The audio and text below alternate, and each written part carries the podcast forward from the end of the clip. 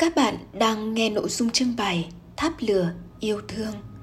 Hãy cùng chúng tôi du hành thời gian trôi theo dòng lịch sử.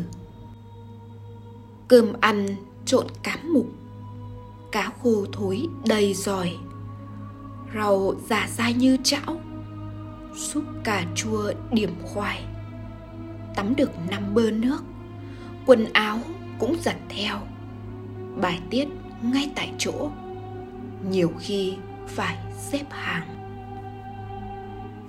những vần thơ chua xót của tù nhân Nguyễn Tất Đắc trong tuyển tập Thơ viết trong nhà tù Hỏa Lò cho chúng ta hình dung rõ hơn về đời sống trong tù ngày ấy. Hồi ấy, có thời gian phải ăn gạo mục, tù nhân bị mắc bệnh phù, uống quá nhiều, nên nhà bếp phải trộn thêm cám vào gạo. Dù khó ăn, nhưng người tù vẫn phải cố nuốt. Thêm nữa, mỗi phòng giam chỉ có một thùng chứa chất thải đặt ngay trong phòng. Nên vừa phải xếp hàng, vừa phải đi ngay tại chỗ. Nhưng những khó khăn, thử thách đó không khiến cho người tù gục ngã mà mai dũa họ trở nên kiên gan, cứng cỏi hơn. Những cuộc đấu tranh không ngừng nổ ra hỏa lò chưa lúc nào bớt sôi sục. Trong hồi ký âm thanh cuộc đời, nhạc sĩ Đỗ Nhuận kể lại rằng Cuộc đấu tranh tuyệt thực đó xảy ra năm 1941. Nguyên nhân chỉ vì một con thạch thùng mới đẻ, nằm chết ở giữa miếng đậu phụ. Chúng tôi phản đối nhà thầu trộn vôi vào cơm, cho tủ ăn đậu phụ nhân thạch thùng. Chúng tôi bỏ cơm chiều bữa đó Tiếp sau là ba ngày liền, tuyệt thực.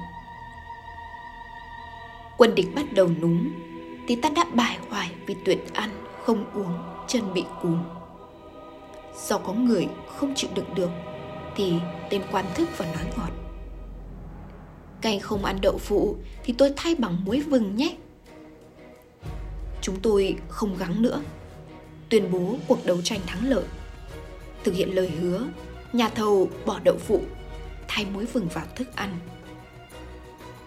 Không chỉ đấu tranh tuyệt thực, các đồng chí đấu tranh bằng nhiều hình thức khác nhau.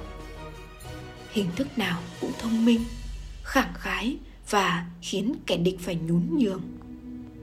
Còn những hình thức đấu tranh vô cùng độc đáo với một tinh thần đoàn kết bất diệt, các cuộc đấu tranh từ âm ỉ tới rầm rộ.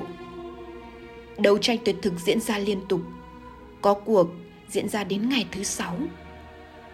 Khi tù nhân đấu tranh, chúng thường cắt luôn cả nước uống. Anh em bố trí anh nhạ ở ngoài có nhiều sáng kiến, có cách hoan tường rồi xin tù thường phạm dọc đu đủ, đưa vào lỗ khoan để chuyển nước.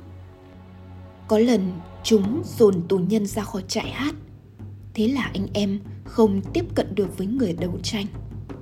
Chúng tôi phải thương lượng với tù thường phạm, xin họ một ít nước dùng tráng thùng phân để uống. Những năm tháng đấu tranh sôi sục, khó khăn nhưng ly kỳ được đồng chí Nguyễn Bá Hoạt kể lại trong hồi ký của mình. Năm 1952, một cuộc đấu tranh diễn ra liên tục trong 7 ngày.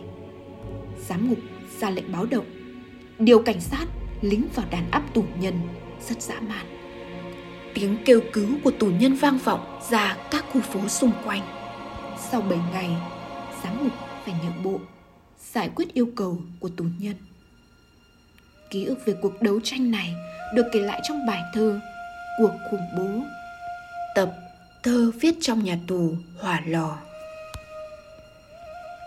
Bọn ác quỷ vẫn say máu cuồng điên, đánh, đạp, đấm, búa đinh củi tạ những thân tu chân chuồng, run vì rét bò lên sàn, lại bị đánh dúi vào nhau.